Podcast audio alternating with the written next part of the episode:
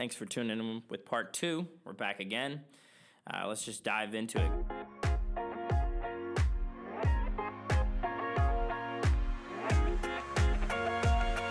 Welcome to The Breakdown. I'm your host, Isaac Mateus. I'm here with Stephen and Johnny. In our show, The Breakdown, we seek to equip students and parents with a biblical framework, practical wisdom, and resources so they would further their relationship with Jesus Christ and further the mission of God. Guys, let's get started with the show. I feel like the question kind of has two, there's sort of two questions there, right? So, like, does God exist? Uh, but then also, how do we know that He even loves or cares about us, right? Um, so maybe we should speak a little bit to that. How do we know? How can you see from your life that that the Lord does actually love and care about you? He didn't just make you and then walk away. Yeah, sort of the like I like I started the started the podcast with the idea of like sort of deism, uh, which is a, a belief that there is a God, um, but like what you would do with uh, an alarm clock, sort of he creates it, he spins it up, and then he just sort of sets it down and then walks away. And the alarm clock is doing all its stuff, the alarm clock's working and things like that, but it doesn't actually, he's not personally related to or personally uh, involved with any of the things that go on. Um, and so the, the, the argument for, you know, so there, I think we've kind of covered some really good grounds as far as um, why we believe that there is good reason for God to create. Uh, I think the my initial response would be if I if I want to see proof of God's love, I would just look at the gospel as sort of the center point of all that I do, right? So if I think of if I because I can look at other things, I can use um, examples in my life, stories in my life that man, the Lord cared for me and loved me and and shepherded me through a lot of things in my life. The number one thing I would say though um, is the gospel is sort of the center point of all that God's love is for us, and it is that He, you know, made a way for us to be saved, to be in relationship with Him, um, and that sacrificial giving of Jesus's life, where He did not have to like God found us in a place where we were enemies of him and he had no reason.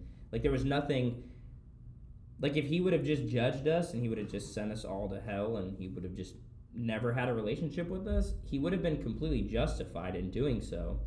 But the fact that he made a way for us that that was not what he wanted the fact that he wants a relationship with us the fact that he wants to dwell with us the fact that he wants to uh, to be our God and for, for us to be his people, there's just such a relational aspect of the Lord that to me just screams love. I mean, I don't know what other, I mean, you could give other, like, more practical examples of your own, like, moments in your own life, but I think the biggest thing would be the gospel.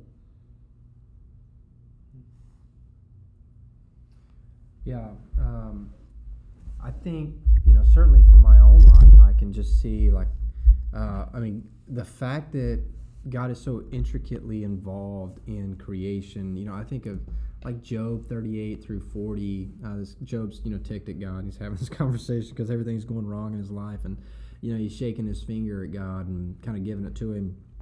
And then God just kind of puts him in his place and was like, "Hey, man, you think you're a man? All right, let's talk." You know. Um, and then he shows his involvement in creation um, and his control over creation and his authority over it all, and shows kind of his uh, his deity at work and his uh, how he's created things. And he's just like you know, a, a, lot of times when we when we approach God, we think we actually know more, or that we know a lot, or something like that. And um, you know, we come at a question like this, even thinking like, man, I'm smart, so like, and it don't make sense to me, so like you know, God, you can't exist or something like that. And God's like, you know, he tells Job, like, were you there when I put the boundaries on the ocean and I put the stars in the sky and I named them? Uh, and he goes through this whole laundry list of things. And it's like, you know, God shows that even in all those things and all the creation, there's such a design that if one of those things is out of whack, like, man, we're going to die on earth. And yet God has placed all these things in. in the, anyway, so I think of something like that where you see God's intricate like involvement in creation. And then when I think of my how God, how do you love me? Um, I'm reminded of something like Psalms 103, where He says, "Man, I I did not give you according to your iniquities. Like, man, I blew it and I disobey God and I do it all the time, and yet God does not repay me the way that I would repay someone. Um, and he, he does not give me what I actually deserve. And it's because I've placed my faith and trust in Him. Because I'm, a, you know, I, I am a believer and a follower of Jesus. But then he, he goes beyond that, and he even says, like, man, my mercies are growing they're constantly growing as far as the you know the heavens are above the earth and then he removes sin away from us as far as the east is from the west i guess an ever continual growing in his love and his removal of sin and that to me shows a god that loves me uh, and he loves me so much that he will remove all the you know all those punishments and the the guilt that I, I'm owed and all the things that I mean I'm I'm owed eternity in hell, uh, and yet he doesn't pay me that. Um, he has paid that price for me. We learn in the Gospels, as you said. And that to me is just overwhelming to me when I sit back and think about that for a moment. I'm like, man, God, you have such control over how far the ocean can go and where each place, each star is in place of the sky, uh, you know, and how each planet functions and like you hold all those things in your hand, and yet you really do care enough about me and my sin that you'll make a way for me not to have to uh, to spend eternity in hell. Like he doesn't just care about the, the vastness of things; he actually cares about the individual. The scripture says he knows how many hairs are on the head of the uh, you know of individuals. Like, mm-hmm. man, that's that's deep level care. Like, mm-hmm. when's the last time you counted somebody's hair? Like, I mean, I don't even know. You know what I'm saying? Like that's a knowledge of an individual that's there that God deeply cares about each individual. Pretty easy for Johnny though. Well, yeah, I mean, because yeah. he's bald, but like, uh, you know, uh, no, but I mean, the fact that God would have mercy on me shows that He loves me. Yeah. So, uh, and He would offer that to all humanity. So certainly, for those that have placed their faith in Jesus Christ, they see, right? They see the reality of God. They see that God is still intimately involved in our lives. Um, you know, I could give story after story of God's faithfulness in my own life. Um, something that that really has affected me, um, and and it's my challenge for those that might be listening that have not placed their faith in Jesus, is to look at the story of the disciples. Right. So you have twelve guys, um, eleven of which were were re- remained faithful to Jesus. But when Jesus was on the cross, man, they were they were lost like they were scared. We, we see that um, after his death, they're they're huddled up in a room and and in, in fear of what's getting ready to happen. Um, we see even even as Jesus is suffering the events that lead up to the crucifixion, where Peter, um, a, a, disciple that was one that was uh, kind of in the inner circle, um, is asked by people of no of no reputation, um, "Don't you know that Jesus?" And he curses and says, "No, I don't know that man." Right and then after after the resurrection, right, we, we see these disciples that were in fear. They have this encounter with Jesus where they see the, the reality of the risen Savior.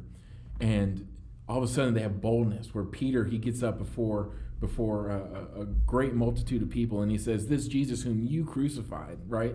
And and, and uh, we see Peter being bold in his faith so much so that he ends up dying a martyr's death. We see uh, that, that a majority of the disciples um, all end up dying a martyr's death for Jesus because they saw the reality and the love and, and the intimacy at which God uh, is involved in their lives through the death, burial, and resurrection of Jesus Christ. So um, I, I, would challenge you to read read the Gospels and, and, see the difference in the disciples between when Jesus dies and then uh, after he is is uh, risen again.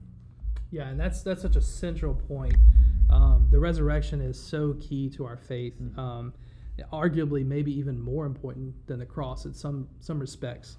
Uh, in fact, 1 Corinthians 15, verse 14, um, I think God is so confident in his position, and through Paul, uh, he writes, um, And if Christ has not been raised, then our preaching is in vain, and your faith is in vain. Mm-hmm. So, in other words, if the resurrection didn't happen, then we're all just playing a big game here right? This is just a joke.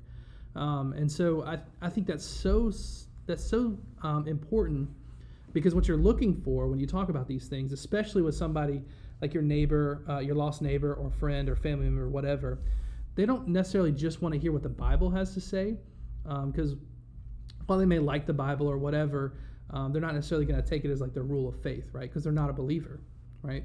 Um, but that's why this is so important because it gives you falsifiable evidence. And what that means is I can check and say, like, is this true? Well, how do I check and say if it's true? Well, if Jesus didn't rise from the dead, if we can prove that to be false, then this is, again, just a big game. And we just need to go home.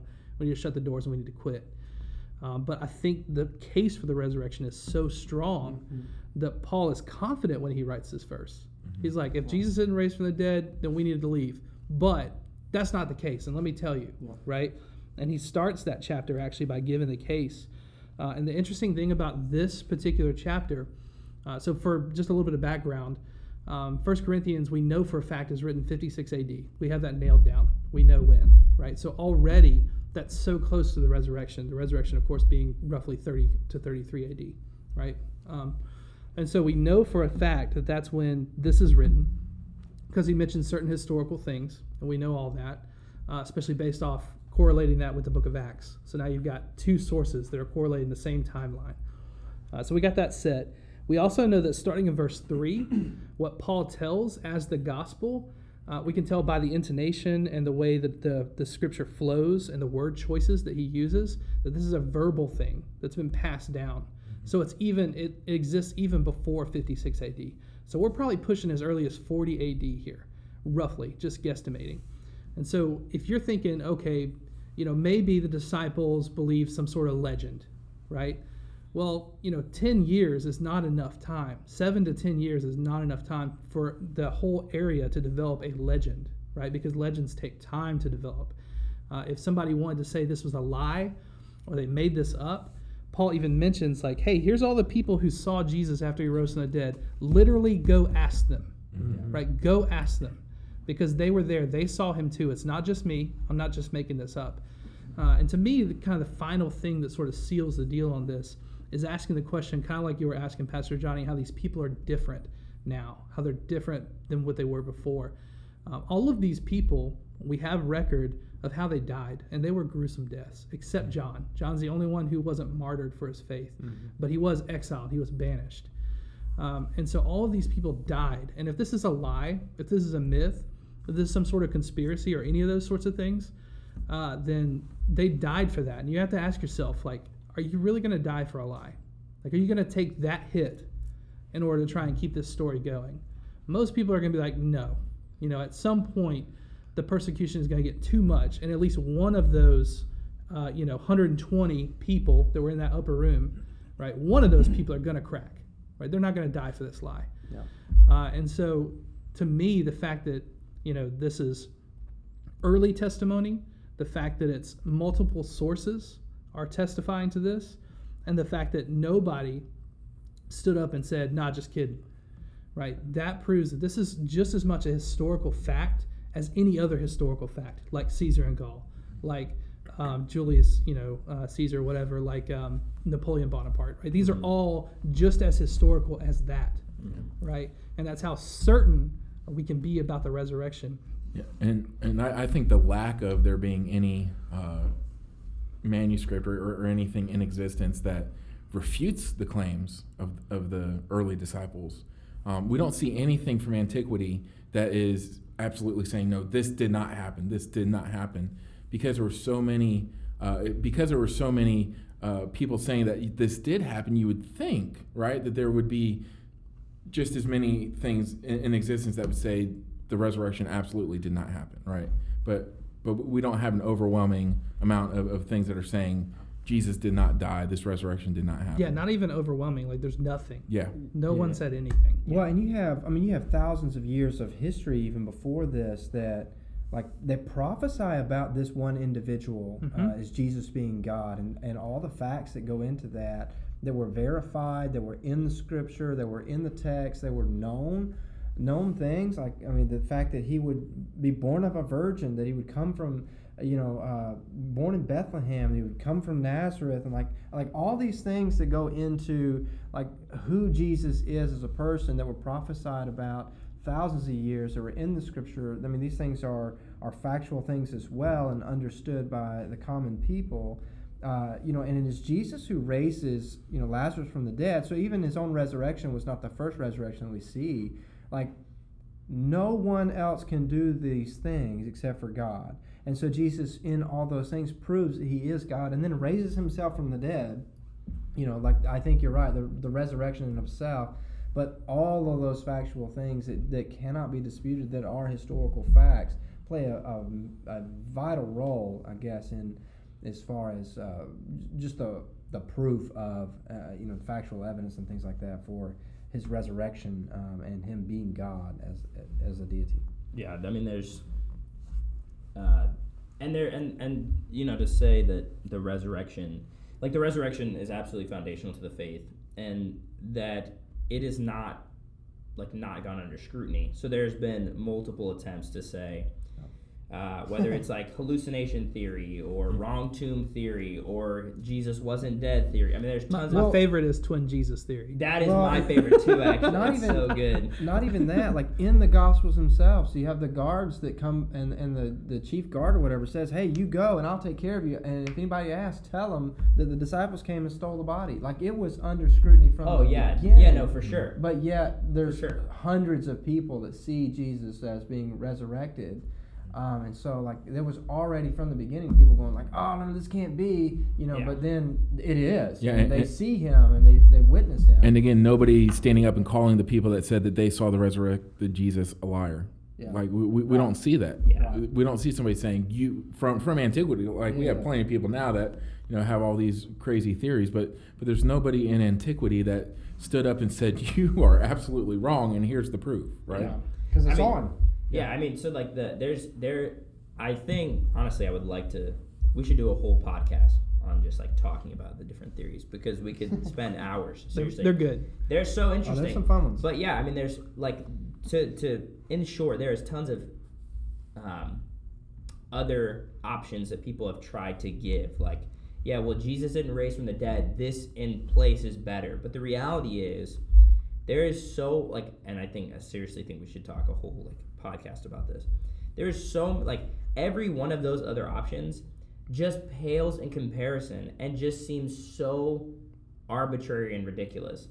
And we're left to realize, like, we're just left to say, actually, the resurrection is the best account, like the best accumulating of all the all the resources that we have and looking at all the evidence the resurrection is actually the most convincing out of all those arguments Yeah. which is so crazy and so uh, yeah there's tons more that we could say about it and uh, Yeah, if you don't mind, I love giving um, you know resources on this stuff. So if you want to look at this stuff, you're really gonna take my Uh, thunder You're I'm sorry. take Are the you, is that what you were gonna do? he's gonna take the thunder of doing a wreck Do it, Jace. Come are on, you do it. serious oh it's fine just go ahead just go ahead yeah, I'm sorry. I didn't know this was your thing. you're a guest This is my first time, and you so- take and you take He did call you Lamar, so you owe him. Yeah, that's right. Yeah, yeah. So um, let me give you some resources. Um, uh, there's a book called Cold Case Christianity, uh, which is basically a detective who was an atheist, and he was like, okay, my job as a detective is to take 10, 12 year old cases and try and work them. That's literally his job. And so for him, this was just another case, right? So he came into this as an atheist and started uh, inspecting um, these things and then found out, okay, yeah, no, this is actually has some legitimacy to it, uh, and eventually becomes a believer and writes this book. Uh, there's one other by a guy named Simon Greenleaf, um, and literally the title of the book is "Who Moved the Stone?" Right, that's the question, uh, because the Romans didn't want to move it because it was their job literally to guard it. The Pharisees didn't want to move it because they're trying to keep the body in there. Right, the disciples probably couldn't have moved it because they would have had to overwhelm an entire Roman legion. That's just not going to happen for a bunch of Who you know, were who yeah. were w- the most equipped in the world? To yeah, guard yeah. The Judean yeah. peasants are not just going to overthrow the, throw the army. Um, so, so the question then becomes, who moved the stone? Yeah. Right. Um, that's what the book is all about, and so um, you could check that out as well. Do you have some more you want to add to No, this? those are two great wrecks. I was gonna, I was gonna go with the basic wreck of like Case for Christ by Lee Strobel. Sure, that's a that's, That's a, that's a stand up one. That's Always a a very solid. yeah. The Case for Christ is a very basic book that's like well written and is generally pretty easy to read. I was So just gonna go with the Bible because it's always been enough for me. All right, Tom Okay. Sawyer. Thanks, Tom Sawyer. I appreciate that. Yeah, You- actually, if you want to look more specifically at something Lee Strobel wrote, he wrote a smaller book called The Case for Easter that Mm. just does a lot of this stuff just on the resurrection. So it's a much quicker read and it really gets to the point. There you go. There you go. This guy's got all the recs, bro. He's got all the recs. Um, Is Rex short for recommendations? yes, yeah, that that is that is. I'm It's glad you're catching short on. Short for recreation. I'm Yeah. glad. I'm glad you're. That's that's why I wanted clarity. I'm glad you're catching on. Um. Yeah. So. I've got some other recs, but it's fine. Um. So, I feel like we've we've talked a lot. We've said a lot. Hopefully, we've answered the question. Um. Do you guys have anything else to add? I probably would just add to it to the end. If the resurrection is true, like we've said, right, Sure. then that means Jesus is who he said he is. Mm-hmm. And to me, the resurrection then is the, the perfect answer for this question because who is Jesus? Mm. Like, he's the resurrection and life, right? He's the good shepherd. He's the bread of life, right? This is who Jesus is. Yeah. Does God care for you? Absolutely, 100%. Just look at who Jesus is and what he does, right? Yeah. Um, he is uh, your Savior. Yeah, I feel like to deny God, you have to deny the resurrection. And I don't actually think that you can deny the resurrection factually. Yeah, I, I would just say look at the evidence, um, even extra biblical evidence. Um, you know, you have people like Josephus that were writing um, uh, at, the time that, that talked about the way and, and the difference in the lives of the disciples and, um, you know, th- those that had claimed to place their faith in Jesus and the things that they suffered for, for what? For something that I believe is the truth, but um, that others would say is a lie. And to, to Jace's earlier point, man, out of the amount of people, you would think that one person at least would not want to die for for a lie, right? So Yeah, and, so and look at the evidence and, and decide for yourself, right? Because the the Bible gives us the evidence and and challenges us to make that decision on on who Jesus is, on on if we believe um, in in a uh, intimate God or not that sent His Son to die for us. And I, I don't want to. I mean, sometimes we think like, hey, check out everything else, and some, you know, that's true. Like, it's fine to go read other stuff, but the Bible, in and of itself, as being what it is, I mean, it's a book that's written over what, like three thousand years potentially, something like that, like two or three thousand years on like three different continents by over thirty different authors, and yet it shares one theme and one story and uses itself, uh, you know, so well, and it, it's so undisputed and so uh, valid and uh, you know that in and of itself that it gives the, the account of the resurrection ought to be the factual book i mean it ought to be the thing that everybody turns to to prove the resurrection to begin with because of what the bible is and how uh, how so well it is proven the only reason you try to disprove the bible is because you simply want to deny christ uh, not, I mean, the book itself cannot be disputed. It, it is absolutely valid. And so, anyway, that's what I would say to that. Yeah. I mean, yeah, for sure. This has been fun, guys. I appreciate it. Yeah, Yeah. thanks, thanks, Jace, for coming on. Thank you Mhm. for stealing my thunder of uh, giving recommendations. That's what I do. It's also not every day that we do a two-parter, so I think this is our first two-parter. Okay. So, tune in next time for the Hug Chug. Hug Chug. Challenge. Yeah, the Hug Chug Challenge, Oh, uh, where you're gonna not, rings. you're actually not gonna see us because this is a podcast and you you don't have video, um, but you'll just hear us. Just we'll like make some really guttural like swallowing sounds and Right. really just visceral throwing up sounds. Yeah. And may, maybe you can do like a play-by-play description of what's happening. Uh, oh, so I'm not chugging? That's fine. No, I'm you're cool. chugging. I'll do the description. Oh, good, good, good. Thank you. That's great. Uh, yeah. So as always, thank you guys so much for tuning in. Thank you for listening. Thank you all, everyone who is here. Uh, Johnny, Steven, special guest Jace for coming on.